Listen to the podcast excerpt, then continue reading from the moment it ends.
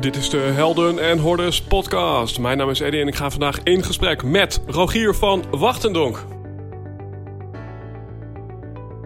In de zomer van 2016 ontdekten we dat we een schakel waren in een netwerk van mensen die wij conscious business founders zijn gaan noemen. Bijzonder gemotiveerde ondernemers die echt voor durven te staan. Ook als dat inhoudt dat ze daar alleen voor staan. Die 200% toewijding willen geven voor 1% groei en zeggen: Dit ben ik en dit is mijn bijdrage aan een meer gebalanceerde wereld. Helaas kon je niet bij al deze gesprekken aanwezig zijn. Daarom hebben we die bijzondere verhalen voor je samengebracht in deze podcast. We wensen je veel luisterplezier, maar belangrijker nog, we hopen dat jij de volgende stap gaat zetten in jouw avontuur.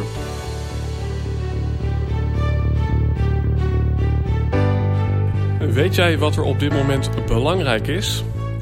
Om te kijken wat er op dit moment belangrijk is. Het is een quote uit Essentialism, een boek wat ik fantastisch vind, waarin je onder andere leert wat essentialism inhoudt, wat duurzaamheid inhoudt, wat minimalisme inhoudt en hoe je met betere keuzes minder kunt doen en daarmee veel meer kunt bereiken. Nou, iemand anders bleek dit boek ook gelezen te hebben, onder andere Peter Maastam, waar ik eerder een podcast mee heb gedaan. Maar ook Rogier van Wachtendonk, waar ik zo direct mee in gesprek ga. Onder andere over dit thema essentialism. En waarom is het nou zo belangrijk en waarom vind ik het ook belangrijk? Ook vanuit mijn eigen vakgebied. Ik help jou met het bouwen van jouw propositie, of zoals Ilke Smit zegt, ik ben een meester in het verwoorden van jouw klantbelofte. Maar daarvoor moet je vaak ook van alles weghalen. Daarom zeg ik in mijn methode: je gaat vertellen Daarna gaan we verwijderen. En daarna gaan we verwoorden wat er voor jou toe doet. En daarin is het verwijderen heel belangrijk. Want ik geloof, dames en heren, dat we vooral veel dingen moeten weghalen. Dat we niet zoveel meer hoeven bijleren. Maar dat wat we weten, dat we dat beter moeten implementeren. En dat als we even wat schaarste ervaren, dat we dan juist naar onze essentie toe moeten gaan. Omdat daar de ware magie zit. Nou, ik ga er zo meteen met Rogier natuurlijk uitgebreid over in gesprek. Misschien ken je trouwens de naam van de Next Trainer, een succesvol internetbedrijf wat op dit moment niet meer bestaat, maar zij hebben jou misschien een keer geholpen met je website, met online tools, met implementatie van allerlei zaken. Ja, hoe dat precies zit, dat hoor je ook. Maar voordat we echt naar Rogier gaan, ga ik hem nog eventjes aan jou introduceren.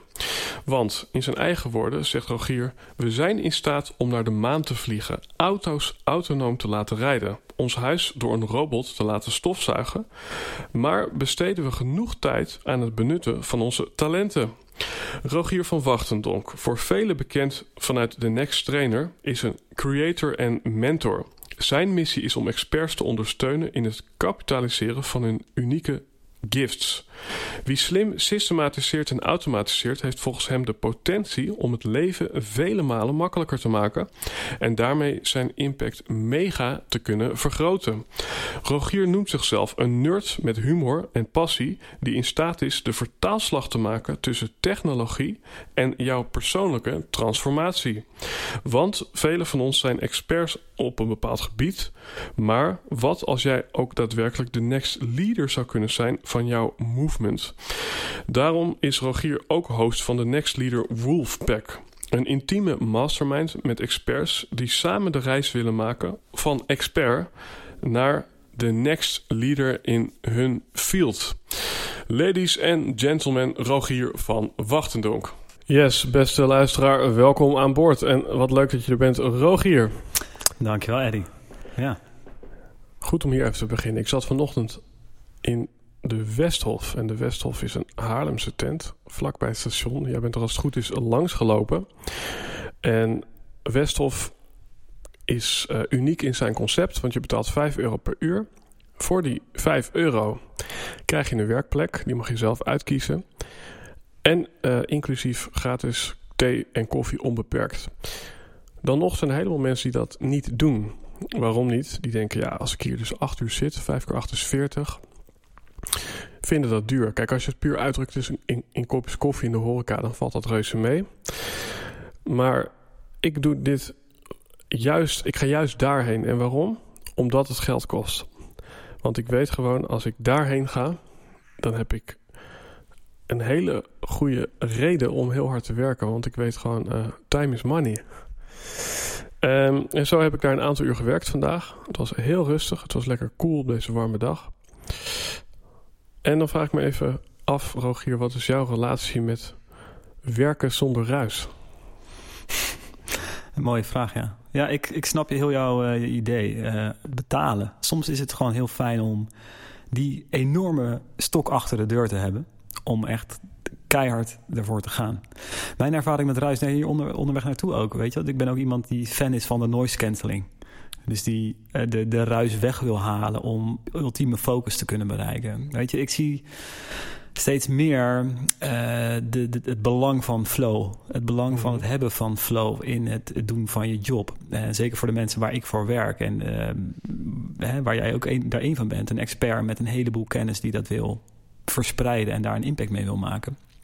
Um, en ik zie dat we dan ook die flow moeten bereiken en dat we daar ook naartoe moeten streven. Dus als jij voelt van die plek daar bij het station, ben ik wel de naam kwijt.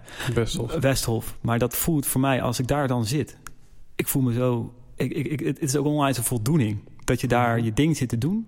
Misschien is de inspiratie niet, niet eens naar je toe gekomen, maar je weet, ik moet hier nu mijn ding doen. Ik betaal hiervoor. Het is mhm. eh, stil. Ik zet alles de rest uit. En ik, ik, ik doe mijn ding. Ik maak mijn kunst. Uh, in welke uh, vorm je dat dan ook wil zien. Um, ja, it, I, I love it. Dus ik streef altijd naar die mate van flow in mijn werk. Ik zie, ik heb gewoon het gevoel van als wij als experts zijnde nog meer die, die, die flow kunnen bereiken. Minder ruis hebben in alles wat dan ook. En niet alleen het social media, de notifications en weet ik veel wat. Maar als we nog meer die flow kunnen bereiken, kunnen we ook nog meer betekenen. Ja. Dat is. Ja, ja. ja. Dus eigenlijk, uh, hoe meer je weghaalt, uh, hoe meer je tot je uh, essentie komt in je werk. Wel, welke, dingen, ehm, welke dingen doe jij allemaal om ruis weg te halen? Want je zei net noise cancelling. Uh, hoe moet ik dat zien? Um, nou ja, dat is heel simpel. Maar het zijn ook vaak de meest simpele dingetjes. Het begint met hele kleine optimalisaties die je kan doen om ruis weg te halen. Het is niet in één keer dat je zegt: hey, ik ga in, in, in, in, een mega stille ruimte zitten. Want het geeft ook een bepaalde energie als je in, uh, in Westhof zit. Weet je, dat je mensen om je heen hebt en dat je iets ziet gebeuren. Maar wat ik bijvoorbeeld doe, is dus een noise cancelling headphone. Weet je, ik zit hier en ik was hier bewust met de trein naartoe gegaan. Want ik vind het altijd een fijne manier. Oh, ik zit in de trein, ik heb mijn, mijn iPad bij. Het, mhm. het is een, nou ja, dat is ook al een kom ik zo op. Um, ik, ik, merk dat er gesprekken zijn, dat er dingen gebeuren in de trein. Dus ik vind het fijn om dan mezelf daar even voor af te sluiten. Mhm. Dus dan doe ik een, een rustige, een rustige tune zet ik op, een bepaalde frequentie zet ik op in een, om een bepaalde rust te bereiken. Mhm. um, en nou ja, dan heb ik de iPad die zo ruisvrij mogelijk is opgezet. Het is een apparaat die eh, net, net even wat simplistischer is, minimalistischer is. Waardoor ik gevoel, het gevoel heb nog meer die, die flow te kunnen bereiken. Nou, ja. Dan kan, ik hier nog een uur over doorgaan. Maar... Ja, precies. Want je zegt van bijvoorbeeld ook uh, een bepaalde frequentie eh, van audio waardoor je rust bereikt. Ik, ik, kan me voorstellen dat een heleboel mensen nu al nieuwe dingen horen en uh, hun oren aan het klapperen zijn. Hoe is dat bij jou ontstaan? Het inzicht en misschien ook het verlangen naar meer rust of ruisloos ondernemen? Um, goede vraag. Het, het, begon eigenlijk dat ik zag van... hey, de, de, de, impact die mijn content kan maken... in welke vorm dan ook... Um, daar, uiteindelijk gaat het daarom uiteindelijk moet ik daar mee bezig zijn. Met, die, met het maken van dat soort kunst. Hè? Laat het mhm. misschien wel zo typeren. Misschien komen we daar ook op een ander mooier woord. wat niet afleidt van het feit dat je misschien een, uh, ja, een kunstenaar bent of zo. Um, maar ik, ik zie gewoon van het schrijven, het, het, het, het echt doen. dat is waar, waar je hiervoor moet zijn. En ik merk elke keer als ik daarmee bezig ben, dan heb ik zo'n mate van voldoening. Mhm. Dat voelt zo lekker. Het is een soort high state wat je hebt of zo. Dat, dat, dat wil je vaker bereiken. Ja. En um, dus ik denk dat het een aantal jaar terug begon. Met, met, met, met proberen van bijvoorbeeld vroeger op te staan. Dus ik sta, weet je, als meest, menig één nog op bed ligt, dan sta ik op. Omdat ik voel, hé, hey, is hier heel wijze stilte. En in die stilte kan ik creëren. Mm Kan ik beter dan ooit creëren. Ik hoef geen noise cancelling headphone op te zetten, want er is geen geluid. Nauwelijks geluid. Is het niet ook uh, een excuus? Want ik kijk nu eventjes naar de tafel van mijn compagnon en naar de tafel van mij. En eh, not to blame you, maar eh, ja, mijn compagnon die heeft een hele tafel vol met spullen en ik heb een hele lege tafel. Dat is ook heel praktisch. Ik ben wat vaker, wat vaker buiten de deur, maar is het niet ook een soort van excuus van eh, om maar niet te hoeven te beginnen? Een soort uitstelgedrag van nou pas als het helemaal clean is kan ik beginnen? Mm, nou ja, het is gewoon strategisch zorgen dat je in de beste staat ooit komt. Mhm. Dat je in de beste staat komt om te creëren. Ehm, dus nee, nee, ik zie het niet als een, als een excuus. Eh, ik zie het juist als een, als een excuus om te zorgen dat je, nou ja, het juist de opposite Ja. eigenlijk. Hè? Dus dat je juist dingen verzamelt en eh, niet, niet een clean desk creëert. En ehm, ja, eh, ik, ik las, las een maand geleden het boek van Stephen Covey nog een keer, Seven Habits. Mhm. En een, op een gegeven moment heeft hij een anekdote over een, een man die in het bos loopt. En, Mhm. Misschien denk je al van, ah ja, dat, dat verhaal. Nou, een man loopt in het bos, die komt een, eh, een houtakker tegen. Die is eh, Mhm. ja, aan, het, aan het zagen. Hij is een boom aan het omzagen. En ja, het gaat niet zo goed. Hij is mega gefrustreerd, eigenlijk, die houtakker. En die man zegt, joh, wat, wat is er aan de hand? En die houtakker zegt, ja, weet je, die, die zaag die is mega bot. Dus het, het, het duurt gewoon heel lang. En het, ja, nou ja, eh, scheldwoorden, dingen, frustraties die eruit komen. Dus die man zegt, ja, maar waarom slijp je hem dan niet gewoon? En dan wordt die, man, die houtakker zegt, ja, weet je, ik heb...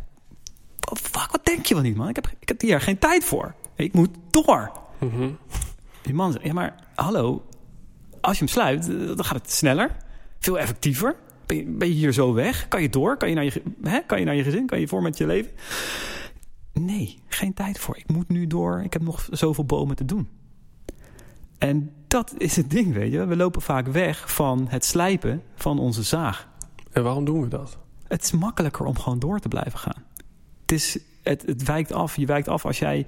Weet je, ik, ik, nou ja, als je nu thuis op je computer kijkt of op je telefoon kijkt, dan zie je toch 80.000 icoontjes staan. Mhm. Je ziet toch ook al de meldingen of een badge met hoeveel ongelezen berichten. Ik zie bij mensen wel eens 1000 plus staan. Mhm. Weet je, het is irritant omdat je hebt daar eigenlijk heb je er geen tijd voor of je wil er geen tijd voor nemen om dat op te ruimen. Ja. Maar stel dat je het allemaal wel zou doen. Als je een clean desk policy zou hebben, clean telefoon zou hebben, clean app, eh, computer zou hebben, dan kom je, kan je veel sneller tot die juiste staat eh, komen. Het is veel makkelijker dus, inderdaad, natuurlijk. Het is comfortzone gedrag om daarin te blijven.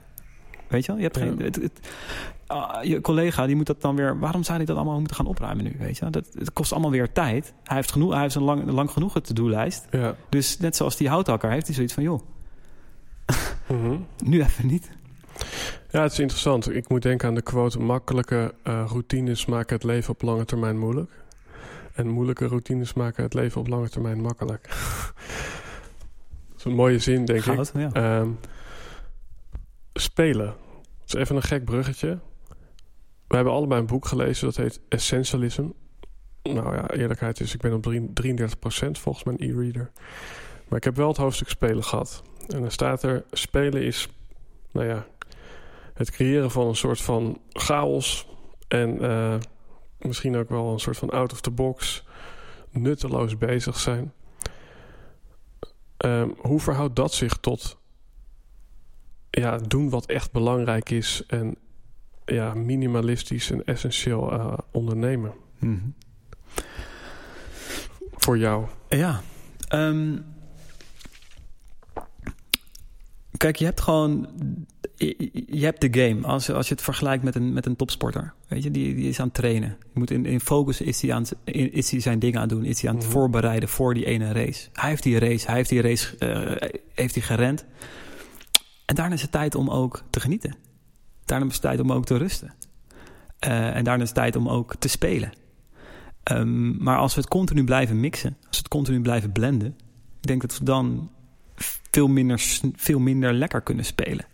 Eh, wat is het? Ehm, wat, eh, die, je bent veel beter in die quotes, eh, Eddie, merk ik alweer. Maar ehm, ehm, Ik heb geen work, work like a captain, play like a pirate of zo. Weet je? Dus het is, je weet je, je Die ken ik nog niet.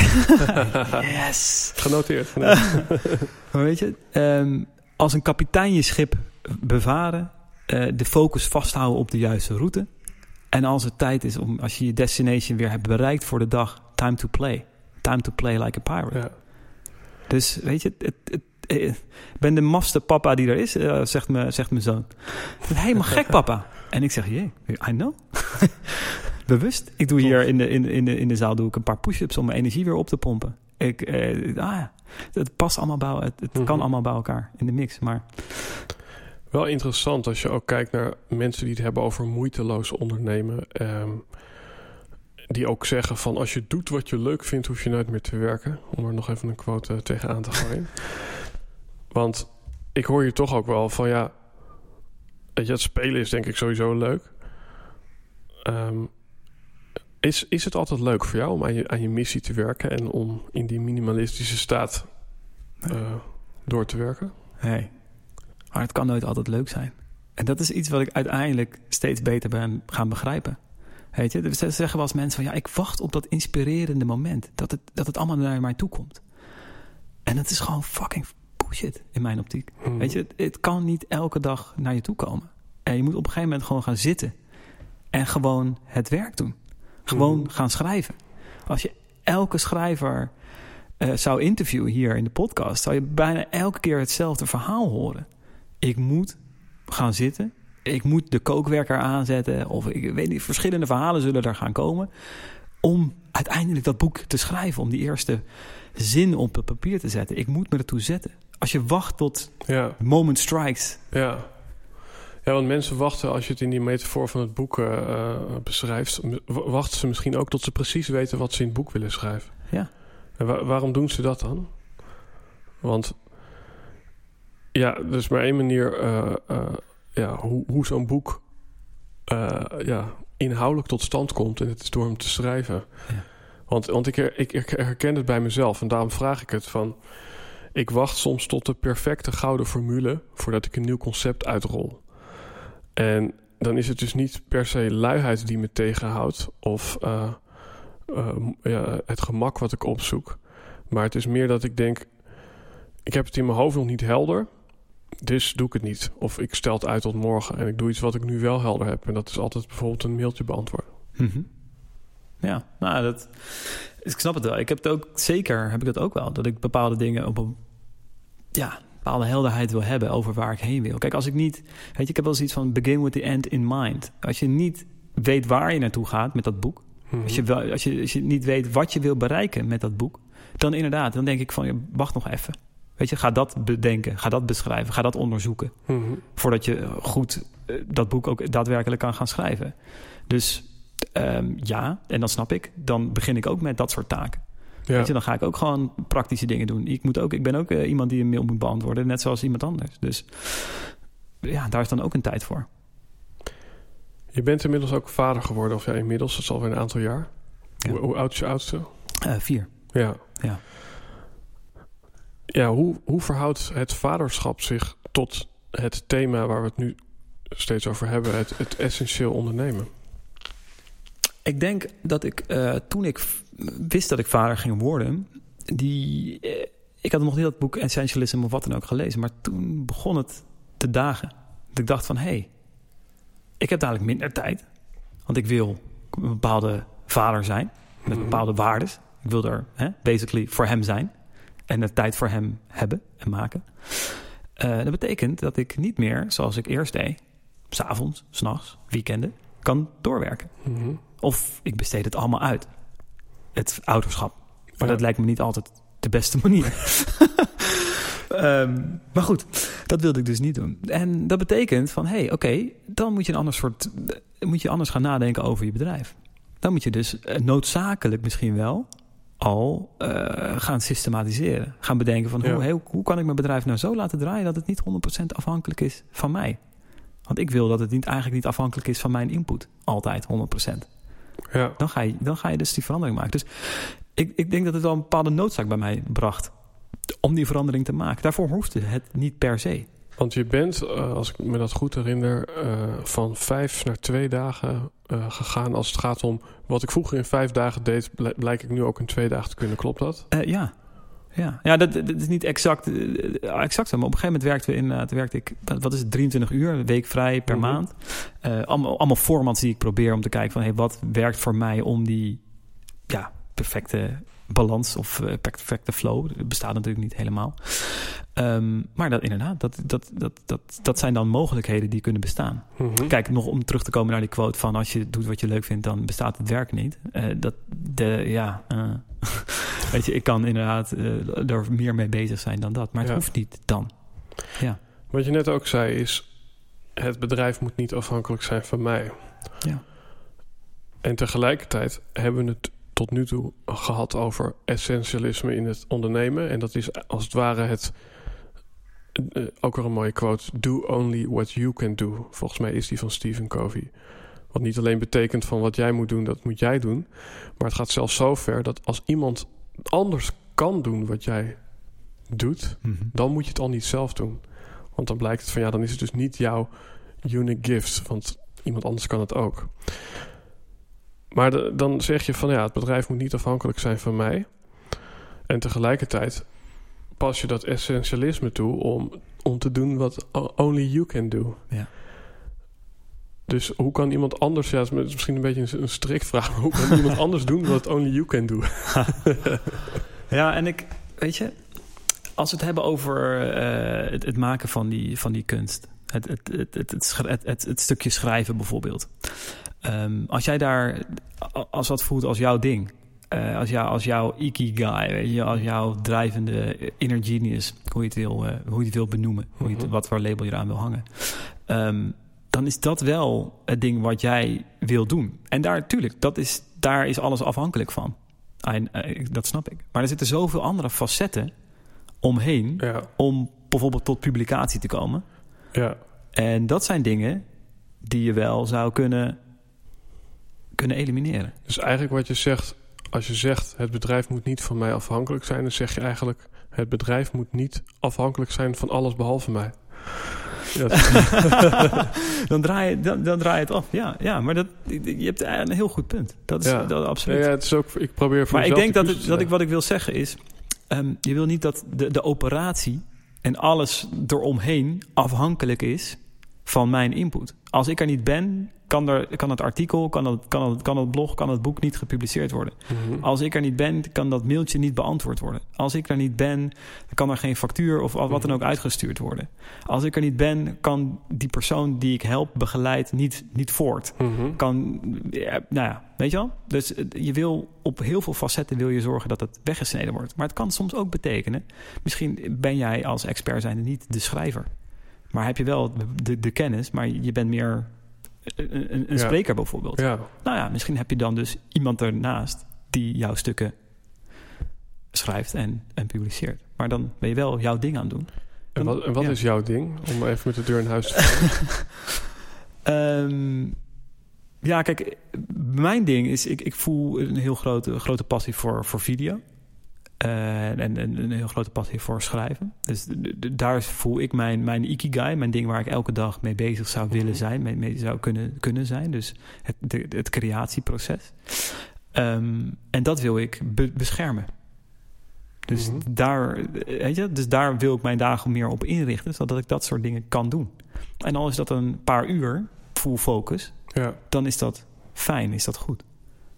Ja, en je wil misschien meer... Nou, dieper? kijk, nee, nee, d- dit, eh, dit is inderdaad. Ik, ik, ik zelf zeg wel eens: ik help mensen hun doen en zijn in lijn te brengen. Ik kwam laatst tot, eh, tot, een, tot een nog meer advanced versie. Hun doen en zijn in een one-line eh, te leggen. ja. Want ik breng eh, one-liners voor, voor, voor, voor dat wat jij doet en wat je bent. Dus wat je doet hebben we nu gehad. Dus het liefste doet, hè. Dus dat is video maken op dit moment. Ja. Maar je zijn, dat is vaak, vaak, vaak je missie van de urgentie of het statement van wa- waarom je iedere ochtend je bed uitkomt. En ja, voor zover je dat helder hebt, wat is je missie? ja, ik voel dat ik dus de, de, de, de, de capaciteit heb zeg maar, om, om experts ehm, hun, hun gift te laten kapi- kapitaliseren. Dus dat ze hun unieke gift op een veel hoger niveau kunnen gaan spelen. Dat ze echt het allergrootste spel kunnen gaan spelen. Dat, ze, dat, ze niet, dat alle ruis geëlimineerd wordt, weg is, of geautomatiseerd is of gedelegeerd is. Zodat zij ja, volledig kunnen gaan shinen, zeg maar. Mhm. En ik heb het meer in het Engels eigenlijk allemaal, Eddie, dit soort stukken. Dus die one-liners, daar moeten we goed voor zitten. Maar nee, nee, kijk, ik, bedoel, om het even aan te vullen met een argument van jezelf. Jij hebt volgens mij ooit in een Insta-post gezegd dat je in het Engels communiceert, juist vanwege deze missie. Ah. Namelijk om eh, jouw gift zo, groot mogelijk, zo groot mogelijke impact mee te maken. En wat is een taal waarmee je zoveel mogelijk mensen kan bereiken? Dat is het Engels. Ja. Dus ja. Dus het, het, past eigenlijk heel erg bij, bij, bij je missie. Ja, nee, dat, dat, dat is allemaal, ja. ja. Nu het zegt. Ja. Die missie, heb je die altijd al gehad? Um, nee, nee, nee, absoluut niet. Nee, maar dat is, ik denk ook dat het als je, ja, als je, als je zegt, je vindt je purpose, waarom ben je hier? En, en, en doe daar elke keer onderzoek naar. En ik denk dat je het dan, als je het heel erg achterna aan het chasen bent, wat ik misschien ook wel gedaan heb, jaren terug, dat je het niet echt tot je komt. Dat je het mhm. niet echt per se gaat vinden. Dat het alleen maar frustreert. Op een gegeven moment overkomt het je. Weet je, dan lees je de boeken. Uh, en dan denk je ineens, hé, what, what the hell? It, it, it, Hoe overkwam het jou? Is, is daar een specifieke gebeurtenis aan vooraf gegaan? Uh, nou ja, het, het, kwam dus onder andere, weet je... Ik, ik, ik denk dat ik tien jaar ongeveer geleden de 4-Hour Workweek las. Dat is een bekende. bekende. Uh, gaat eigenlijk ook deels over, ja, nou, gaat heel groot over het eliminatieproces, over het automatiseren van je, van je business en automatische inkomstenstromen genereren. Uh, en toen viel al een klein, misschien wel een groot kwartje van hé, hey, oké, dit, is, dit is iets. En inderdaad, jaren later, jaren later, toen ik nou ja, vader werd, toen werd, kwam er een noodzaak om dit te, gaan, dit te gaan doen. En ik hoorde van steeds meer mensen van hé, hey, man, ja, met die systemen en die tech en die, die, die, gadgets en die tricks en die hacks en die, die software. En, en, en wow, what the, what the hell? Mhm. En het beviel me ineens dat ik dacht, hey, inderdaad, dit, dit is mijn, mijn ikigai, mijn ding. Ik heb, ben in staat om een bepaalde vertaler te zijn... of een bepaalde spokesman te zijn tussen die twee werelden. Uh, tussen de nieuwe wereld van de technologie, de, het, internet... de artificial intelligence misschien wel zelfs... en de, mhm. machine learning en die andere wereld van het brengen van mensen naar een bepaalde transformatie... Uh, door kennis, door expertise. Um, en ik, weet je, het, het, weet niet. Op een gegeven moment voelde dat gewoon als: hey, ja. wauw, dit is mijn ding. Ja, als je het hebt over essentialisme, uh, dan weet ik dat jij een compagnon hebt gehad. Uh, de Next Trainer waren jullie samen. Ja. Dames en heren, het is echt zo. Dit is Rogier van de Next Trainer. um, hadden jullie dezelfde missie? Um, eh, op een heel groot deel wel. Kijk, we hadden, eh, vooral hadden we het, hetzelfde, hetzelfde doel. In, in, een bepaalde mate van vrijheid kunnen leven, het kunnen doen wat we wilden, uh, onze eigen beslissingen kunnen maken. En daar gaven we tien jaar geleden elkaar de hand voor. Van hé, hey, mhm. we gaan strijden voor die vrijheid. Um, en onderweg, ja, bewandel je samen, maak je een onwijs lange reis langs allerlei steden Mhm. En je komt steeds meer, je krijgt steeds meer informatie en, en, en dingen tegen, kom je tegen. En um, ja, ik denk dat ik net een andere afslag dan hem heb genomen. En nog wat verder en dieper ben gegaan op dit soort materie. En nog meer grote fascinatie heb gekregen voor, voor, voor, voor tech. Dus mijn missie ligt net wat anders. Maar mm ja. Want zonder om, om daarin eh, hem af te willen doen, hè? Maar was hij op een gegeven moment ook ruis? Um, jullie samenwerking? Of ja. Voor jouw stuk? Nee, absoluut. Ja. Ik, ik, ik was voor hem ruis en hij was voor mij ruis. Dus, en, en hoe, uitte, hoe uitte zich dat? Um, dat je voelt dat er een energie... Ja, je, je, hebt, je, hebt, je hebt gewoon in een samenwerking, in een partnership, in een, nou ja, alles, in een vriendschap en een liefde. Je hebt een bepaalde chemie nodig. Mhm. Als die chemie een soort van weg is, ja, ja. dan, hè, wat doe je dan nog samen? Mhm. En ik, dat heb ik, dat, ik heb heel sterk het gevoel dat dat nu op een gegeven moment weg was en miste. Ja. En dat het daardoor niet functioneert. En uh, dat merk je dus. Nou, in een van de belangrijkste dingen waar je chemie nodig hebt, is natuurlijk marketing. Marketing is doordrenkt van alles. Hè? Elke mailtje, elk alles, elk berichtje, elke post. Mensen denken, ja, advertentie, adverteren, dat is marketing. Nee, marketing is alles. Eigenlijk alles wat je in je bedrijf misschien wel doet, is marketing. En als dat dan, als de, als, als, en dat, dat was helemaal gestaafd op ons. Wij waren verantwoordelijk voor de marketing. Wij waren de gezichten van het bedrijf. En als dan chemie tussen de twee partners mist, dan is het heel moeilijk om ja, de, eh, je, je, tribe zeg maar aan te trekken en uh, engaged te houden. Want jouw compagnon Stijn, die is op een gegeven moment eh, naar Spanje verhuisd. Ja. Ja, ergens voldoet dat natuurlijk aan het plaatje van eh, eh, het vrije ondernemen. Ja. Ehm, ja, in hoeverre, eh, ehm, even heel erg gewoon praktisch platgedrukt, heeft, heeft, heeft de fysieke afstand tussen jullie ook een, rela- een relatie gehad tot de breuk, zeg maar? Of ja, breuk klinkt ook weer zo, eh, zo bot en de beautiful, maar... Ehm, hij heeft ook een impact gehad, absoluut. Weet je, kijk, nogmaals, chemie, weet je. Je hebt ook een bepaalde... ja, je wil ook een... Je moet ook niet te grote afstand tussen elkaar hebben, fysiek. Mhm. om, om, om ook tot een bepaalde chemie te komen. Ik bedoel, als jij een, eh, een, een, een liefdesrelatie hebt met iemand... en dat is op, alleen maar op afstand... en je zit eigenlijk al een jaar op afstand... dan ontwikkel je toch ook een beetje je eigen leven verder. En ehm, dat is op een gegeven moment wat er bij ons ook gebeurde. Je kan, als je op afstand werkt, het kan zeker. Het zijn heel veel mogelijkheden. Alleen eh, zoomen met elkaar of skypen met elkaar... is net even wat anders dan gewoon met elkaar lunchen. Ja, En als het wat stroever gaat, als er wat storm op, op komst is, dat je eh, samen even droog gaat zitten in een hutje en, en ja, met elkaar spart. Dat je met elkaar bent. Dus het heeft zeker een hele belangrijke eh, factor ook gespeeld, ja. Ik moet even denken aan eh, bijvoorbeeld een meditatieleer. Weet je wel, eh, op het moment dat jij in een lege kamer zit en je mediteert, dan is het soms eenvoudig om tot een soort rust en essentie te komen. Maar op het moment dat je op straat loopt en je ziet een hondje wat in elkaar geknuppeld wordt, eh, probeer dan maar eens je meditatie toe te passen. Weet je wel, dus in hoeverre ehm, is groei en met groei, ja, wat komt er bij groei allemaal kijken? Nou, ik denk bij groei komt kijken dat je misschien personeel krijgt. Of mensen waar je aan delegeert. Eh, misschien meer software, misschien meer omzet, meer producten, van alles. In hoeverre is het mogelijk om een essentialist te blijven terwijl je groter wordt? Wo- Wordt het moeilijker om essentialist te worden eh, wanneer je groter wordt?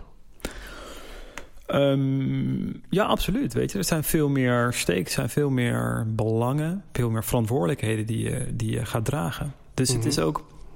Wat ik heel vaak mensen hoor, die zeggen: Oh, ja, Giel, je hebt het over systematiseren, over bedrijfseigenaar worden, next leader worden in, je, Mhm. in je veld. Eh, dus ik moet eh, maar alles gaan uitbesteden. En kijk, een, een assistent die wil dat graag. Een VA die promoot dat. Zet je je ener- maak, maak kolommen. Wat geeft je energie? Wat geeft je geen energie? Wat geeft geen energie? Allemaal uitbesteden. Mhm. Dat is een spark joy. Uitbesteden. Dat is wat een teamlid of een assistent wil. Maar wat vaak op neerkomt, is eliminatie. En die wordt overgeslagen. Heel veel dingen zou je in principe gewoon nooit hadden moeten doen. Dat is een proces in je bedrijf of een activiteit in je bedrijf die al weggesneden had moeten worden. Mhm. En dat is een stap die, die vaak overgeslagen wordt. En als je dat vergeet te doen, wordt het, als je aan het groeien bent door personeel en wat dan ook, wordt ineens heel onoverzichtelijk en heel moeilijk. Ja, Dus dan is groei inderdaad heel lastig. Ik heb, ik heb altijd een idee, mijn, mijn optiek, ik, ik, ik, in mijn bedrijf ook altijd gewoon zo lean en clean mogelijk. Weet je wel, gewoon zo essential, nou, ja, de essentialist hè, Mhm. daarin. Dus dan heb je vaak niet eens heel veel mensen erbij extra nodig. Want je bent eerst aan het elimineren. Maar als je daar doorheen bent en je ziet van... hé, hey, ja, maar ik moet nou eenmaal die podcast op iTunes publiceren. Ik kan daar niet omheen. ja. Weet je, ik, ja, ik kan dat niet elimineren. We nemen een podcast op. Dat is wat ik doe. Eh, kat, jongens. Nee. Weet je wel? Dit, dit moet gepubliceerd worden. Oké, nou ja, hey, eh, bestaat er ook software die dat kan automatiseren dat ik een mp3-bestand heb en dat dat op iTunes komt, maar ook op alle andere platformen. ja. Oh ja, oké, cool. Oh, wauw. Maar er zijn mensen die zeggen, ja joh, ik stuur het gewoon naar mijn assistent. En die, zet het, die assistent is er een paar uur mee bezig. Die zet het op die vijf platformen die er zijn. Super toch? Werkt. En dan denk ik, ja, dat klopt. Mhm. Maar je maakt het wel ingewikkeld. Want assistent eh, Marietje, die, het lukt niet om bij haar, eh, weet ik veel, in te loggen daar. Bij dat ene Mhm. platform of wat dan ook, weet je. Want het, ja. er zitten dingetjes en dan wordt het ineens eh, nodeloos ingewikkeld of eh, hè, eh, ingewikkeld wat niet de, de, de, oorspronkelijke intentie was. Dus je moet het, het spel wel op de juiste manier spelen. Eliminatie, automatisering, delegatie, uitbesteding. ja. Ja, mooi. Makes sense. Eigenlijk wat ik uit je verhaal ha- haal, is een soort van tussentijdse recap. Veel ondernemers, waaronder ik misschien zelf ook, weet je wel. Vrijheid, dat is waar we naar streven.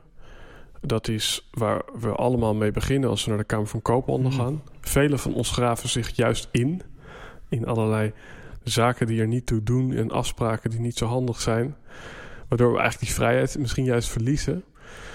En toch zit er volgens mij in velen van ons een soort overtuiging van als je maar gewoon lekker veel doet, eh, veel uren maakt, veel werkt, doe, doe hard work, ja, dan kom je uiteindelijk tot die vrijheid. Maar eigenlijk wat ik uit jouw verhaal hoor, is bijna een soort van inception. Namelijk, als je vrijheid wil, en misschien ook financiële vrijheid en een succesvol bedrijf, dan moet je jezelf de hele tijd vrij van, van alles maken. Vrij van mensen die niet meer met je viben, vrij van taken die niet bij je passen. En vanuit die soort van vrijheid op bijna spiritueel niveau ontstaat misschien ook ruimte voor financiële vrijheid, omdat je, ja, omdat je gewoon veel, puur, eh, veel puurder kan werken. Absoluut. Dus ehm, Absoluut. dat zou bijna de titel voor deze podcast kunnen zijn. Mooie, mooie. Nou, dit is, het- je, eh, ik snap het ook. Ik heb precies dat. Ik zei het al. Ik, ik, ik, ik- die handdruk met Stijn. We gaan voor vrijheid ondernemen. Dat was ook gewoon een mooi ding. En als ik als onze e-maillijst eh, vraag van waar, wat, wat willen jullie bereiken? Nou ja, eh, 80% zegt vrijheid. Vrijheid. En weet je, het is een soort battle. Weet je, ik wil loskomen van het systeem. Het systeem is evil. En ik, ik lach erom, weet je. Ik, dacht- ik dacht Mhm. het exact hetzelfde, weet je wel. Een baan en, en, en, en alles. Het is, het is evil. Ik wil niet in, in het systeem zitten. En nu, ik, op een gegeven moment, het kwartje viel van... ah, ik heb systemen nodig om vrijheid te kunnen krijgen. Weet je, ik, de trein rijden niet op tijd als er geen systeem Ja. is. De, als ik geen systeem heb, dan eet ik niet gezond. Want dan heb ik geen boodschappen in huis. Dan heb ik geen weekmenu, weet ik niet precies wat ik moet eten. En dan bestel ik maar crap. Ik heb systemen Ja. nodig Ja, om te zorgen dat ik in de ochtend eh, op mijn gezonde eh, Ja. laptop, ik noem gezonde, eh, clean laptop of iPad kan zitten werken. Want dan schrijf ik in een onwijze clean environment, kan ik mijn ding doen. Ik heb het systeem Ja, nodig. ik, ik zou willen zeggen de, de nieuwe Rogier, weet je. Want ik zie jou zeg maar op afstand. Ik bedoel, wij zien elkaar nu voor de tweede keer in het echt. maar ik heb jou al iets van vijf jaar of misschien wel langer in de loop. Ik, ik weet wel zeker langer trouwens. Gewoon vanuit de Next Trainer. En Ja. hoe jij altijd op mij overkwam. En de Next Trainer was inderdaad een soort van eh, slim gebruik maken van systemen. eh, ja, dus eh, ook echt heel erg vanuit de technologie bekeken, zeg maar. Mhm. Maar wat ik nu bij je ervaar is... Dat was zeg maar de, de, de, de Rogier 1.0. Dat ging allemaal over systemen. En de 2.0 gaat meer over een missie... waarvanuit je die systemen eh, eh, al inzet. En, en dat, dat is volgens mij denk ik een hele belangrijke van... Weet je, ook een mooie quote. Bezit wat je niet op de juiste manier gebruikt... gaat jou bezitten. En daarvoor is het dus nodig om te weten waar je naartoe wilt. Ja. Ja, Dit, dit, is, dit is precies, weet je. Kijk, ik zie systemen en software nog steeds als een mega belangrijk middel. Ze kunnen heel veel dingen voor ons betekenen. ja, Maar inderdaad, vanuit die missie, vanuit als je het veel spiritueler bekijkt, Mhm. dan begin je eerst op een ander level. En dat, ik vond het wel mooi, die documentaire van, eh van Marie, eh, dit is geen documentaire, een serie van Marie Kondo. Ik weet niet op Netflix, dat, veel mensen bekijken dat, gaaf. De, huizen zijn ineens schoner dan ooit en opgeruimder dan ooit. En deze Japanse dame, die heeft een hele ja, mooie methode voor gewoon opruimen, Mhm. uiteindelijk. En dat is het, het vasthouden. Op een gegeven moment, je gaat een huis in, je gooit alles op een bed. Al je kleding, al je, hè, je begint bijvoorbeeld bij de kleding. Of dat is, dat is het begin, je begint met de kleding, alles op het bed. En je pakt je kledingstukken vast en je houdt het vast en je houdt het in de lucht. En je denkt, does it spark joy? Dat moet je je afvragen. Does it spark joy? En ik denk, ja, dit is, dit is eigenlijk precies de eerste fase van vrijer komen met je business. Van echt elevaten van, jou, van jouw genialiteit, van jouw genius. Is, hey, pak die processen, pak al die activiteiten is vast. En does it make sense? ja, En, en does it spark joy? Weet je, anders is het op die stapel van weg, mhm. weg. En ja, radical truth. Het is gewoon, velen van ons bouwen, een bouwen aan een bedrijf. Maar het is eigenlijk gewoon een uit de hand gelopen hobby. Ik wil dat, dat, dat wil je niet horen. Dat is niet leuk om te horen. Maar je hebt vaak, heb je gewoon... Ja, je bent gestart met iets en dat is gewoon gaaf en het is leuk. Maar het is een uit de hand gelopen lopen Ja. hobby. Het is geen professioneel bedrijf. Er zitten geen systemen, er zitten geen processen. Het- en dan denk je, ja, maar dat is toch niet nodig? Ik doe gewoon Ja. lekker elke dag wat ik wil. En dan kom je elke keer op wat jij net zei. Dan kom je elke keer gewoon bedrogen uit. Dan ben je gewoon keihard aan het werken. En doe je de helft van de dingen had je nooit hoeven te doen. ja Eh, en volgens mij kan het kwartje twee kanten opvallen. Want wat jij nu heel erg beschrijft, is die kant van doen. Dus uh, dingen doen waar je, waar je toch nog een gevoel van leegte misschien bij ervaart. Van ja, eh, oké, dan heb ik nu een, goede omzet. Uh, but what's next, weet je wel? En ik denk dat ik hem misschien wel vanuit de andere kant heb gevoeld. Dat ik jarenlang heel erg vanuit een soort van gut feeling probeerde ja, dingen te doen.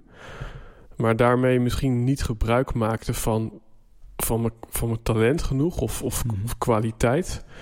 En dan ben je een beetje een soort van koppige idealist, weet je wel. Die, die, die weet waar die de wereld naartoe wil laten gaan, maar hij geeft er niet echt handen en voeten aan. En ik, ja, ik vind van die combinatie, de- daar gaat het volgens mij echt om. De combinatie van eh, creëren eh, op, een, op een hele soort van moeiteloze manier, gecombineerd met die missie.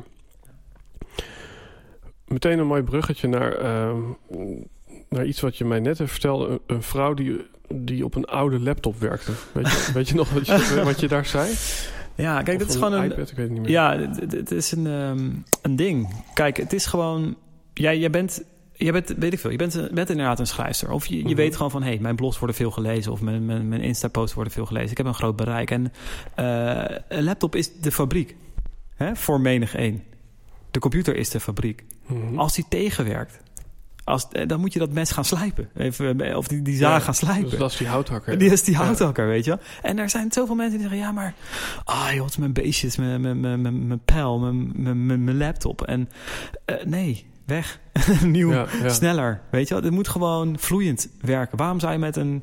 ja, met een oud ding blijven werken... Als dat je productie-engine is, weet je? Als dat je fabriek is. Het, dat, het is een... Ja, het is een frustratie. En waarom? Het, het, het is gewoon een damn frustratie dit. Dat de mensen niet gewoon daar iets meer over nadenken. Ja. En nee, ja, niet, ja, die idealisme misschien wel. Waarom niet gewoon vervangen?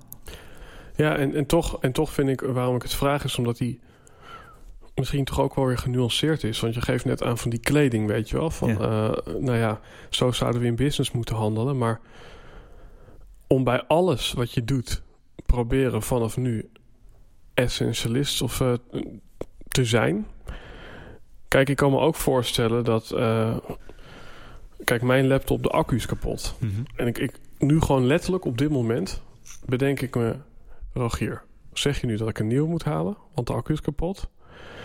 Of is het vanuit business ook een beetje resources weggooien als je een apparaat wat het nog helemaal doet te vervangen voor een apparaat van 2000 euro? Terwijl, ja, als je hem gewoon de netstroom hangt, dan doet hij toch gewoon? Ja. Vraagteken. Ja, maar dat, kijk, als, als dat het probleem is, als het alleen dat het, de batterij niet werkt, dan, hm, dan heb ik daar inderdaad een andere, hè, dan is het prima. Ja, Maar zorg ervoor dat je een nieuwe batterij hebt, zodat je ook gewoon in dat café kan zitten langer dan een paar uur. Als je geen eh, netstroom hebt. ja. Maar ja, ik vind het dus vaak 2000 euro waard. Zodat jij niet eh, de kleinste. Als we het hebben elke keer over die, eh, ehm, die ruis. Als we het elke keer hebben over die ruis. En er komt een melding: de, de schijf is vol. ja, Of de batterij is op. Jij zat net in je flow. Weet ja, je? En dat gebeurt. Je hebt, dat, je hebt die laptop al een jaar. En hij heeft al een jaar batterijproblemen. ja. Je hebt al vaker die meldingen gehad. Dan denk ik, ja, je bent een idioot, sorry. Dan denk ik, ja, Ja, ja, ja. 2000 euro. Weet je, je had een uur langer kunnen schrijven. Je zat net in die flow. ja, Je had net die, die, dat ding te pakken. ja, En doordat je die batterij shit hebt... moet je naar een bepaalde plek toe... om hem weer te gaan opladen. Ja, dan denk ik, ja, die batterij is, nou, die batterij is 100 euro, Eddie, dus Mhm. dat kan wel. Maar eh, als je dat met de computer hebt van een paar jaar oud... hij werkt gewoon niet voor je. ja, Waar, ja, dan is dat heel vaak wel heel veel waard. ja. Kijk maar naar je uurtarief. Uh, ja, interessant. Maar dat is misschien inderdaad. eh, ja, eh, misschien wel radicaal of misschien wel extreem. Ben ik de enige die er zo over nadenkt. Maar ja, I dare to stand there. Weet je wel? Ga ik even met je terug de geschiedenis in. Ik heb je wel eens een eh, podcast eh, eh, bij Praktijkvader horen doen. Beetje rare zin, maakt niet uit. En toen zei je op een gegeven moment, ja, als ik, ik kwam op een gegeven moment achter, weet je, als ik voor, voor mijn kind ben, dan ben ik voor mijn kind. En als ik op mijn werk ben of aan mijn werk werk, dan werk ik aan mijn werk. Mhm. en, en die dingen die wil ik niet gaan combineren. Toen zei je, dat is even genuanceerd, tenzij eh, ik met mijn zoontje bezig eh, ben en ik lees het boek Zen Habits, want dat draagt ook weer bij aan beter vader zijn. En toen dacht ik van... ehm, is dat niet ook een valkuil? Of, of een soort van goed praten wat krom is? ja, en ik denk ook echt oh, grappig dat ik het zo, zo gezegd heb. Terwijl ik eh, vaak de dingen ju- juist nu meer kan combineren met elkaar. En op dat moment was ik echt net, net vader. Dus ik was er ook, stond er ook net heel, heel groentjes in. En ik werd daardoor ja, een beetje onder, ondervraagd. Ik zat ook in een periode dat ik niet goed wist wat ik wilde. Ehm, dus het gaat nu over drie, drieënhalf jaar geleden ongeveer. Ehm, dus juist ook die combinatie zoeken. En het, eh, ik, ik denk dat het veel, meer, veel genuanceerder ligt en veel meer door elkaar leeft. Mhm. Ehm, en het ouderschap. En nu even terug naar je vraag, Eddie. Ja, dus eigenlijk jij zegt ik lees een boek eh, over eh, bijvoorbeeld... eh, vaderschap bij wijze van. ja, en, en- en daardoor heb ik geen aandacht voor mijn zoontje Ja, maar dat is er- op maar dat- pappendag. ja, ja, precies. Ja, ja, ja. Nou ja, ik vind het nog steeds een, een, een, een- En het is ook voor mij een battle, weet je wel. Ik ben geen heilige in, in alles wat ik nu ook zeg. Ik ben geen heilige. En daarom Mhm. denk ik dat ik het ook zo kan doen, weet je. Ja. Je, je, je deelt wat je ook zelf heel hard nodig hebt. Mhm. Ehm, dus ik, ik zal daar ook, ik struikel er ook af en toe over dat ik denk van hé, hey, heb mijn telefoon bij me. Weet je, ik was van, vanmorgen of vanmiddag eh, waren we lekker bij het strand. eh, en eh, ik nam vaak mijn telefoon mee. En ik ben iemand die dan ja, toch wel redelijk verslaafd kan zijn aan de telefoon. Weet je, dus foto's maakt ondertussen of Mhm. van, van de kids ook, van, ook van onszelf en van de dingen die om ons heen gebeuren. Eh, maar ook een berichtje krijgt natuurlijk op die telefoon. En Ja. ook iets anders krijgt. Weet je, notificaties zijn meestal uit. Maar toch ga je toch even checken. Hey, ik had vanmorgen een bericht geplaatst op Instagram. Kijken of er nog wat reacties op zijn. Ja, ja. Dus ik voel me ook daar verslaafd. Dus wat, Mhm. ik, wat ik doe. En dit is misschien klinkt bijna soms is het soms zielig, maar ik laat die telefoon gewoon in het eh, de handschoenenkastje in de auto. Moet ik nou niet hardop zeggen, als iedereen nou. Maar Ja. ik laat hem even ergens achter of ik laat hem thuis. Ja. Ik weet dat mijn vriendin bijvoorbeeld de telefoon bij zich heeft en die kan er veel beter mee omgaan. Ja. Dus soms moet je je ook gewoon ja, zelf beschermen. Om ook ja, in het moment te kunnen Mijn zijn. zus die zei ooit, je gave is ook vaak je opgave. Het is een beetje een doordenkertje. Maar jouw gave is dus dat jij de urgentie voelt om essentieel te leven. Ehm, waar is dat misschien ook je opgave? Ik bedoel, kom je jezelf in die urgentie of die behoefte... of het praktiseren van zo'n lifestyle ook wel eens tegen? Ehm, ja, kom ik mezelf wel eens Of tegen. dat anderen jou irritant vinden? Of, eh, Ja, kijk, ik, voor mijn- vriendin die vindt me wel eens van... hé hey man, ik, ik, ik, ik, zit in mijn, ik, zit, nou ja, ik zit in mijn Pomodoro bijvoorbeeld, weet je. Dus dat is 25 minuten Oh, ben ja. ik ergens op gefocust. Ik heb mijn, noise, mijn, mijn, mijn koptelefoon op en dan, ja, dan wil ik niet gestoord worden. mhm. Weet je, dat neem ik Ja. best wel serieus. En als mijn vriendin even iets tussendoor... of iemand anders even tussendoor iets wil vragen... dan negeer ik dat meestal. Nou, het wordt niet altijd in dank afgenomen. Ja. Weet je wel? Nee, maar ik neem dat werk. Ik, ben, ik zit net tien minuten in dat werk. En ik, ik hè, hè, eindelijk de eerste zin, misschien wel. En dan wil ik daarin door. Ik wil die flow vasthouden. Mhm. Ja, en dan ga ik me afzonderen. Dan zeg ik, nou, dan ga ik wel even ergens anders heen. Ja. Weet je, om, om dat te schrijven. En dat is niet gezellig. Nee. Weet je wel? En, en dit is dan nog misschien een, eh, Ja. nou ja, niet een heel pijnlijk voorbeeld. Nee, weet ja. je wel, maar we zitten in de Helden en Hordes eh, show. En dan zijn er misschien, eh, ja, de horde staat voor de massa. Ja, heb, heb je wel eens moeite gehad met, met een gevoel van eenzaamheid of een gevoel van weirdness, omdat je dacht van ja, ik, ik heb hier een, ja, ik I carve my own path, zeg maar. En Mhm. er zijn mensen die, die dat helemaal niet doen op mijn manier. Ehm, ja, ja ik, ik, het, het, het, het valt heel erg mee. Kijk, ik heb het gevoel van... eh, ik, ik heb dat niet zo het gevoel... Ik, ik- ja, hoe zeg je dat? Ik kan me niet heel erg veel schelen wat andere mensen denken. Ik heb eigenlijk redelijk scheid aan... Redelijk? Nee, ik heb gewoon heel veel scheid aan wat andere mensen Ja. denken. En ik zie ook... Ik, het, het zijn niet totaal nieuwe dingen die ik nou neerzet, weet je. Er Nee, zijn want, heel want, veel want dat mensen vind ik voor mij. Want, want, want scheid hebben, dat is misschien ook... Kijk, eh, de mening van je omgeving is ook nooit. Als, als het geen eh, mening is die ondersteunend werkt aan jouw missie. Ja, nou kijk, dan zijn het niet de mensen die ik ook om me heen zou moeten hebben, weet je wel. Dus dan voel je dat Mhm. ook als iemand zegt... Weet je, ik sta bijvoorbeeld inderdaad elke dag om, om, om kwart voor vijf op. Om vijf uur te beginnen aan mijn, mijn workout. En nou ja, mijn andere, mijn, mijn, ochtendritueel riedel. Ehm, als dat niet inderdaad support wordt of niet begrepen wordt... ja, dan zou ik daar moeite mee hebben. Mhm. Ehm, maar dat wordt het. Dat wordt, daar is begrip voor, dat wordt, dat wordt begrepen. Er zijn mensen om me heen die zeggen, die, die verklaren daarin wel een beetje voor gek. En doe je dat nog steeds. Dit, dit, is een stukje gezinnetje, uh, ja. maar uh, verjaardagen, weet je wel. Ja. Word je daar begrepen? Want dan kan je zeggen, ja, uh, ik, ik cancel zeg maar die relations, maar ja, nee, dat omdat je hele familie niet ziet? nee, maar dit zijn, kijk, dit zijn, uh, dit uitzicht vaak meer in, in, de, in de privé dingen, weet je wel. In de, de, de privé habits die ik mezelf toemeet. Bijvoorbeeld het vroeger opstaan. En de zakelijke dingen worden door omgeving niet zozeer direct opgemerkt. Of, oh jezus, wat ben je radicaal met, met systematisering of, of wat dan ook. Dat, dat is meer van, oh jeetje, je bent wel heel structureel. Dat is prima. Mm Privé dingen eerst eerder inderdaad een ding van, oh jeetje, is, is, waarom, sta, waarom zijn je in godsnaam zo vroeg op, man? Wat, wat, why? Weet je al? Ik, nou ja. Kijk, uh, ik vind het altijd wel uitdagend. Hmm. Moet ik eerlijk zeggen. Ik vind het altijd een uitdaging om mensen daar dan uh, in mee te nemen. En uh, daar iets meer begrip voor te laten krijgen. Um, maar ja, dus ik, ik, ik, zie dat niet als een... wauw, ik ben zo helemaal zo'n freak. Nee. Wie, wie zijn daarin je, je helden? Dus hebt het natuurlijk niet allemaal van jezelf. Nee, kijk, een van mijn, uh, mijn allergrootste helden is, is uh, Robin Sharma.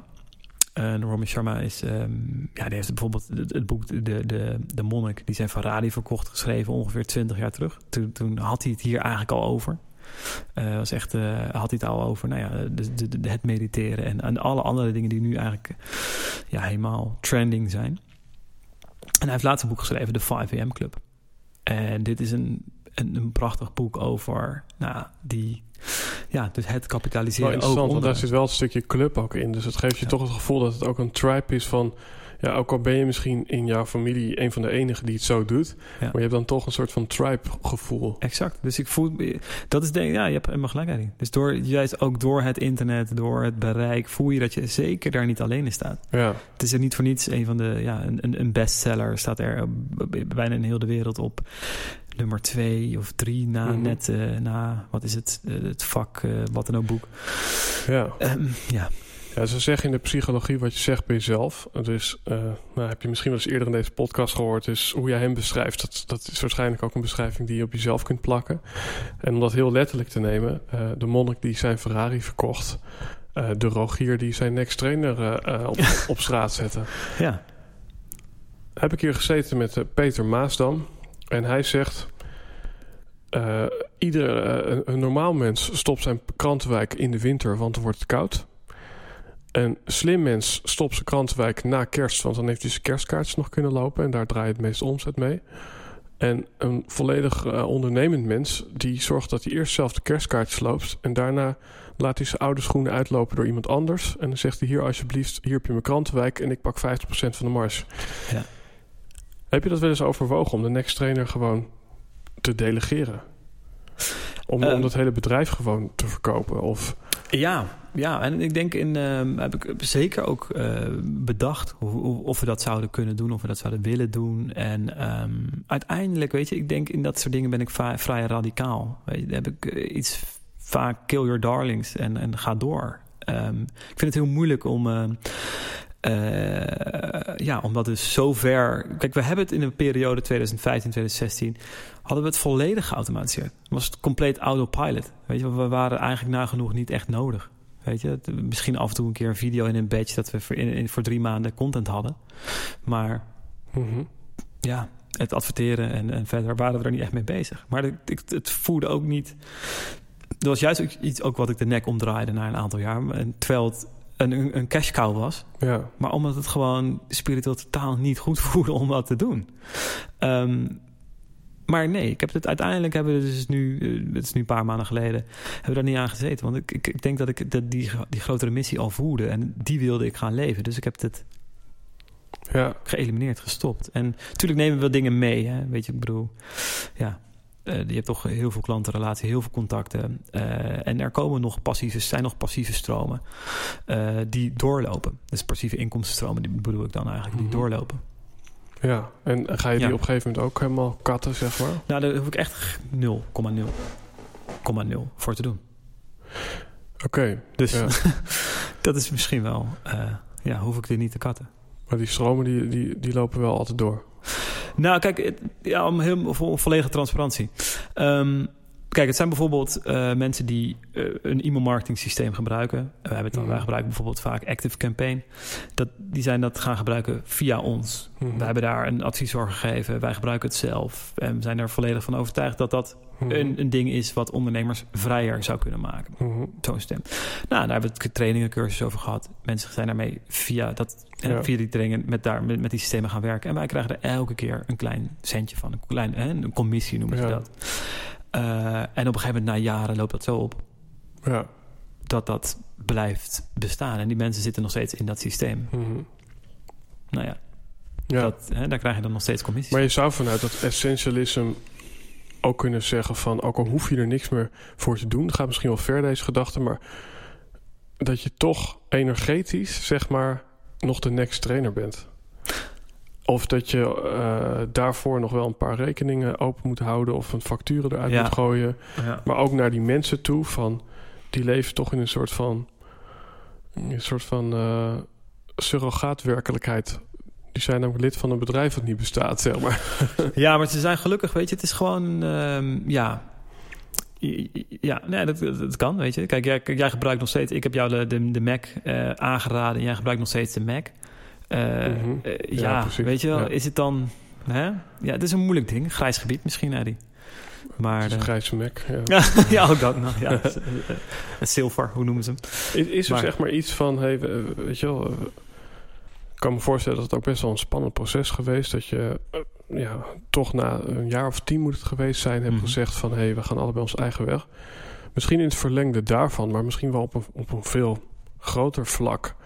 Wat is op dit moment een uitdaging... of misschien zelfs wel een stukje angst... wat ergens nog in jou leeft? Wat, wat is op dit moment een, een spanningsveld voor jou? Ehm, kijk, je hebt het zo lang samen gedaan. Dus je hebt ook wel het gevoel van... hey, mensen stappen, omdat jullie het samen doen... stappen ze bij jullie samen in. Mhm. Dus een angst die bij mij nog steeds speelt van... hey, ja, ze deden het om ons. Hè, je, je hebt toch een bepaalde Ja. gunfactor nodig... om überhaupt hè, bijvoorbeeld een training of een coachingsprogramma... of wat dan ook, te verkopen. Dus mensen doen dat voor jou, ja, voor ons. En nu ben ik ineens... hey, het is alleen Rogier. ja. Hè, Ze missen misschien toch die, die, die andere, de wederhelft, die weer een hele andere dynamiek brengt, een hele andere persoonlijkheid heeft, Ja. die, die, die, die onwijs fit was. Ehm, dus zeker is, leeft daar ook een angst van: hé, hey, maar zijn mensen ook wel überhaupt hè, eh, de, de, geïnteresseerd in wat ik doe en wat ik te vertellen heb? Mhm. Eh, of zijn het, is het de combinatie die het hem heeft gemaakt? Hè? De Nick en Simon en ineens Nick gaat alleen in zijn Ja. eentje verder zingen. Is, kom- komen mensen nog wel naar zijn concert? Mhm. Eh, dat gevoel. Ja. Dus dat, dat is iets wat, dat, wat zeker speelt. Ehm, en ja, ik denk dat... Ja, zit, natuurlijk zitten er nog al andere dingetjes, weet je, Stijn, weer wat ik zeg. Andere capaciteiten, andere talenten. eh, die ook, waren jullie complementair? ja, zeker, ja. Heel veel, eh, absoluut, heel veel vlakken wel. En andere vlakken zaten we elkaar ook weer misschien wel in de weg. Weet je, we wilden toch ook samen op het podium staan. Ja. Samen het podium pakken. Mhm. Ehm, en dat kan heel goed. Als je dus die, die Nick en Simon eh, combi misschien hebt. Of van Ja. die jongens van, van 365. Ehm, als je dat heel goed Ja, zo neerzet, dan lukt dat. Maar ja. Ja, ik moet inderdaad dan denken aan een David die nu ook een soort ceremonies doet rondom zweethutten. ah ja, En gevoelsmatig doet hij dat helemaal alleen. Er staat nog het 365 logo boven, maar de site ziet er totaal anders uit. Het is misschien perceptie dit, Mhm. maar ehm, ik vind dat ook wel een interessant onderwerp van eh, ja, het, het groeien eh, versus je missie. Weet je wel, dus er zijn toch ook heel, heel wat voorbeelden van solopreneurs. En dan noem ik even Elke de Boer en Edwin. Salei. En aan de andere zijde heb je dus bedrijven. Kijk, 365, dan hebben we het over 365. Dus de naam Ja. 365 is misschien groter dan David en Arjen. Terwijl bijvoorbeeld bij Elke de Boer is de naam Elke de Boer denk ik weer groter dan winst. ja. Waar zie je jezelf over twee jaar staan? Ehm, nou, waar ik sta is onder andere op een, op, op een podium. Ik sta op een podium. Letterlijk. ja, ik sta letterlijk op een podium. Eh, op een online podium. Weet je, ik heb een, eh, over twee jaar heb ik een heel groot YouTube-kanaal. Waarbij ik mensen adviseer op, op dit gebied. Op eliminatie, op automatisering. Vooral ook op een stukje automatisering. Daar ligt ook een onwijs sterke, eh, ja, grote kennis, eh, Mhm. grote passie. Om mensen daarmee te helpen. Dus mensen volgen mij op YouTube. Vooral, daar, heb ik een internationaal kanaal. Mhm. ook op Insta. daar geef ik eigenlijk alles al weg qua kennis. Dus daar zit alles al in. Daar, daar, kunnen mensen challenges volgen, livestreams volgen. dus daar word ik op een gegeven moment um, bekender over. Mm dus daar sta ik. En op een gegeven moment daardoor word ik ook gevraagd voor verschillende podia's eh, over, de, over de wereld om over dit onderwerp te praten en om mensen en om vooral experts veel vrijer te maken. Hun, ja. ja hun te kapitaliseren of uh, het, het, kapitaliseren van hun talenten. En ja, dan wordt het in die, in die trant wordt het het, het van hun omzet of van hun resultaten. Ja, zeg je daar um, ook dat de toekomst van ondernemerschap misschien is? Kijk, Weet je, je hebt enerzijds misschien de solopreneurs. In, mijn gevoel, als ik het voor mezelf uitspreek, dan, dan, ligt daar wel een bepaalde toekomst. Uh, versus, weet je wel, uh, kantoren waar inderdaad twintig mensen rondlopen. Dat, dat, dat het eerder zo is van er lopen twintig individuen rond die allemaal een soort van interafhankelijk met elkaar samenwerken, met een mooi woord. waarin, eh, hoe zie jij zeg maar de toekomst van ondernemerschap? Als, Weet je wel, is het over vijf jaar zo dat iedereen door middel van technologie, om maar wat te noemen, ehm, ja, gewoon volledig uh, zelf uh, toch uh, heel welvarend en gelukkig kan worden? Um,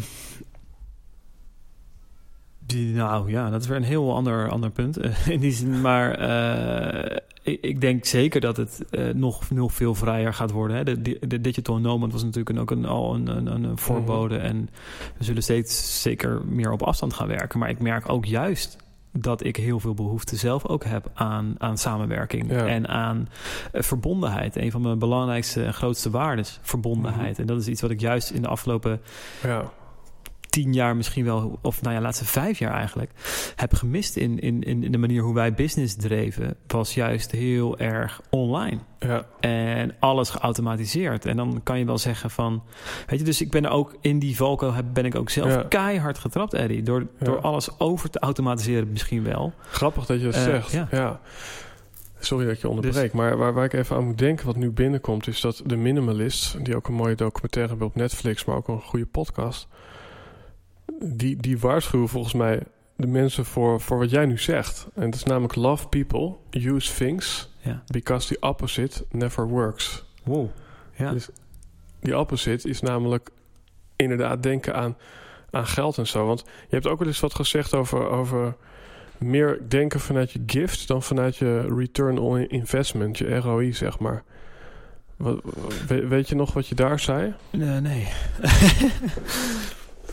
Um, nou ja, kijk, uh, wat, wat ik in ieder geval van heb onthouden is iets in de trant van dat het ging om dat, dat misschien heel veel ondernemers ook gefocust zijn op, op, op winst maken, mm -hmm. op, op, op groei, op klanten.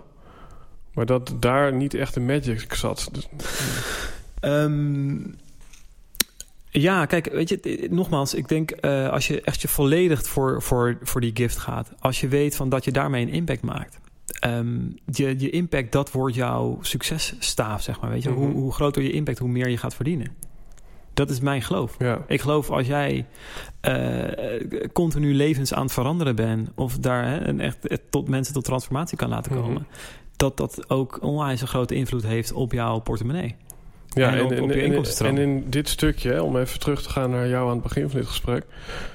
Hoe zorg je er dan voor dat je niet met jouw gifts een enorm grote, uit de hand gelopen, ongeorganiseerde hobby hebt? Vraagteken. uh, is, ja, is dat die technologie? Of die um, essentialism? Dat, is dus de, de, dat zijn dus de, de, de, fases, weet je? Dus dat zijn de fases van het eliminatie, het automatiseren en het, het, het, uitbesteden. Weet je? Dus juist door systematiseren wordt het geen uit, uit de hand gelopen hobby, maar wordt het een bedrijf.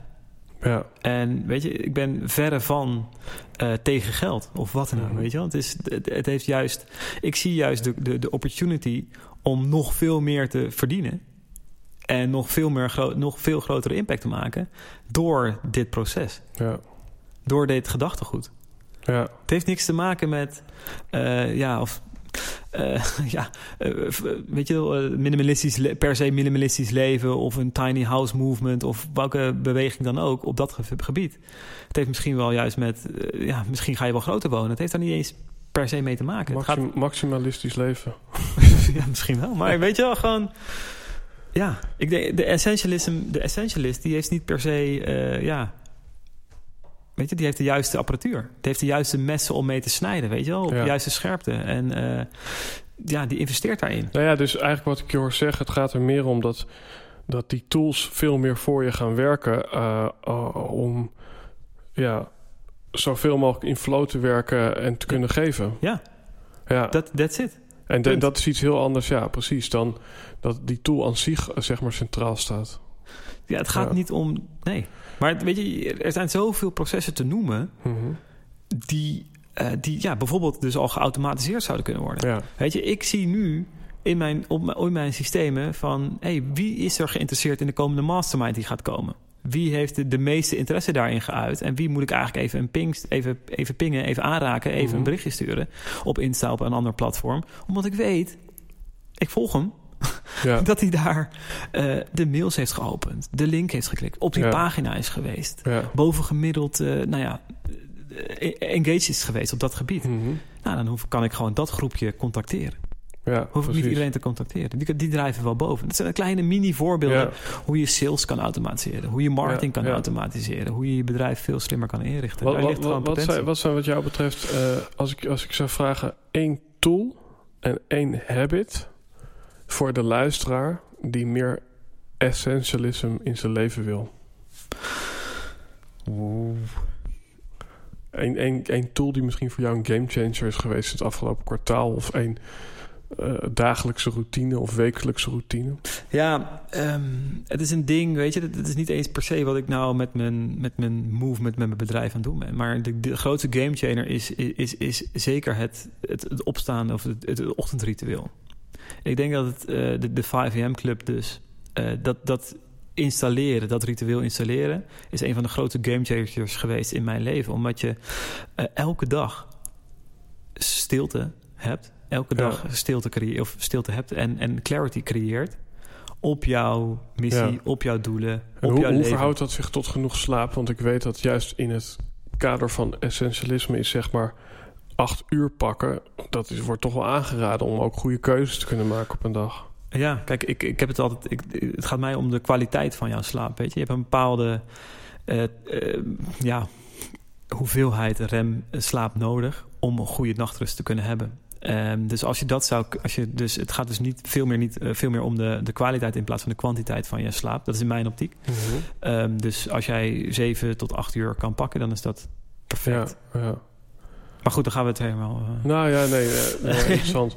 Ja, het is een, maar dat is, het, is een van de. Waarom, als, je, als je zegt over de tools. Kijk, ik, denk- ik denk dat het een, een soort foundational ding, ding is voor alle andere gezonde habits. Ja, Kijk, dan, kom je, dan dan kan je eh, bijvoorbeeld door zo'n ochtendritueel, door dat te installeren, ja, kom je Ja. vaak al in de ochtend in je zone. Ja. En dan kan je daar al ja, stappen gaan zetten. Maar ja, dan kom je inderdaad naar, nou ja, bijvoorbeeld met Ja, nee, met technische tools of wat Kijk, dat is, dat is misschien ook weer complex, eh, maar ik heb zelf op een gegeven moment een extreem ochtendritueel gehad. Dat is al jaren geleden, maar daar zat in. Ik kijk iedere ochtend de TED-talk, ik pak er een dagboek bij, ik lees tien bladzijden uit een boek, ik doe een green smoothie, ik doe gewicht heffen, eh, ik geef een vriendin een kus, ik, eh, ik zet een intentie voor de dag uit. Nou, dat was op een gegeven moment zo'n ding Ja. Dat ik op een gegeven moment merkte van het levert me eigenlijk alleen stress op. Of ik, ja, ik, ik was net een soort van controlling it, weet je wel. Ik, ik, ik, had, ik had er gewoon moeite mee. Hoe, hoe, hoe kan je het voor jezelf opbouwen?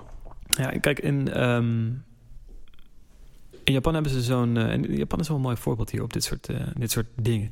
Ze hebben zo'n verbeteringsstrategie, Kaizen. En dat is eigenlijk een, een, een, een- een continual improvement. Continue in, in, in verbetering. Elke Mhm. keer in kleine stapjes. Stel, ehm, je doet elke keer 1% verbeteren van je ochtendritueel.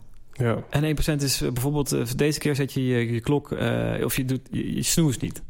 ja, En eh, een dag later zeg je, nou, ik snoes niet. En na, nadat de, de, de, de wekker is gegaan, ga ik ook meteen uit bed. Weet je wel, ik, ik, ik, Ja. ik tel af van 5 naar 0 en ik, ik, ik ga zitten op de bedrand. Ja. Weet je, het zijn de kleine stapjes die je te maken. En als je radicaal verandert, ja, het gaat gewoon niet werken. Nee. Dan heb je een terugval en dan ga je het ineens Ja. ja, eh, wijten aan eh, het, het ochtendritueel of het principes eh, aan zich. ja. Het zijn die kleine tweaks. Ja, en ik denk ook dat als ik nu terugkijk, dat ik misschien het doel een beetje uit het oog verloor. Want wat jij zegt van dit doen biedt dus ook ruimte voor vrijheid en daarmee spelen en meer met je gezien zijn. Ja. Bij mij was op een gegeven moment alles een soort van habit, weet je wel. Dus er Ja. werd gewoon genoteerd hoeveel biertjes ik dronk als ik een avond uit was. En dat werd gewoon nog tijdens het bier drinken werd dat afgevinkt. En ik denk van ja, Ja. Dat, was, het, was, het was niet meer leuk. Ja, maar je, je, je, kan daar steeds meer in, in, in, in doorgaan. En, dat is niet, en daar zit zeker ook de gevarenzonde van automatiseren. Net Ja. wat ik zei. Weet je, we, we kunnen... Ik ben bijvoorbeeld ook... Was ik vanmorgen aan het hardlopen in het bos. Ehm, en eh, daar had ik mijn horloge aangezet met de, de, de run-app en weet ik veel Mhm. wat. En hij meldt elke keer een onwijs melding... eh, van dat ik weer een kilometer had gelopen... en hoe hard Ja. ik dan niet ging. En ik dacht dan... Jezus mens, laat me met rust. Ja. Maar dat is weer een voorbeeld. En dat is volgens mij telkens de rode draad van... laat de technologie voor je werken... en niet een soort hiccup blok aan je been worden. Ja, het Ja. werd een blok aan mijn been. Ik kwam daar voor rust. Ik vond het op zich natuurlijk leuk om te tracken. Maar om nou elke keer... en Dat zijn die dingetjes. Je moet, het, het, het is niet... Ja, ja, weet je, als het een verbetering oplevert, die run-app... dan denk Mhm. ik, hey, wauw, cool. Maar het heeft me eigenlijk nog nooit echt iets... voor mij persoonlijk nooit echt iets gebracht. Ik doe het op een, voor een ander doel. ja. Weet je, dan is het misschien wel... nou ja, waarom haal ik het dan gauw niet eigenlijk niet af? Zit Ja. ik nu te bedenken. Nou, dat is die 1% verbetering misschien wel weer. Tof. Ehm, dan wil ik hem eigenlijk met je gaan afronden. En dan zou ik je alleen nog willen vragen... omdat als je het dan toch over rituelen hebt... zo eindig ik vaak mijn podcast. Al dan Ah. niet altijd. Wat zou je de lieve luisteraar willen meegeven? Stel dat er een billboard ergens op een groot gebouw stond... eh, en mensen die tuffen daar ofwel met hun autootje langs eh, onderweg naar eh, hun job... of ze fietsen er langs onderweg naar een koffietent Westhof. Welke boodschap zou je ze willen meegeven? Welke, welk advies na misschien tien jaar ondernemerschap en vier jaar vaderschap? I don't know. Ehm, ik zou denk ik... eh, ik zou erop schrijven... speel je allergrootste spel. Bescherm jouw genialiteit, jouw talent. Tof. Ja. Ja, en het leuke is dat het woord spelen erin zit. Terwijl... Ja. Terwijl... Het, ja... Maar ja, dat, ja, dat is mooi. Want het, gaat, het, gaat zo, nee, het, het spel staat bijna een metafoor voor toch wel het, het, het doorbeuken en strategisch werken. Maar het spelen staat ook weer over voor de joy. Ja. Ja. Hey, ehm, heel tof om jou te ontmoeten. Ik heb het idee dat ik je al jaren ken. Weet je wel, ik bedoel, ik heb je altijd op afstand gevolgd. En eh, ja, nu hebben we elkaar twee keer gezien. Maar eh, ja, eh, dank dat je in mijn leven bent gekomen, zou ik bijna willen zeggen. En ik vind het mooi omdat dit is wat mij betreft ook weer een soort van teken van... Ook weer essentialisme, weet je. Op het moment dat je weet van waar je ongeveer naartoe wil met je leven... dan vormt zich ook een soort omgeving die daarbij past. Ja. En ik, ik merk gewoon toffe mensen aan het ontmoeten ben. Ehm, dus daarvoor eh, hartelijk dank. Ik denk dat we een mooie aflevering aan het rijtje hebben mogen toevoegen. Dan rest mij nog jou te vragen... is er al een website waar we Rogier kunnen vinden... in de wetenschap dat deze aflevering misschien over twee weken, drie weken online staat... vanaf het moment dat deze is opgenomen? Ja, Of wil je mensen ergens... hij zou live moeten staan. En Mhm. eh, hij gaat dan te vinden zijn op rogier.live. Oh, wauw. Hey. Cool man. Thanks, yes. En voor de luisteraar, de rest vind je in de show notes van deze podcast. Als je over deze aflevering wilt meekletsen, dan kan dat met de hashtag Helden en Hordes op Twitter, Instagram, Facebook volgens mij ook. Yes. Eh, ja, we zijn dus ook te vinden op YouTube. En ja, daar wil ik hem mee afronden. Heel dankbaar. Dankjewel. Cool man. Thanks.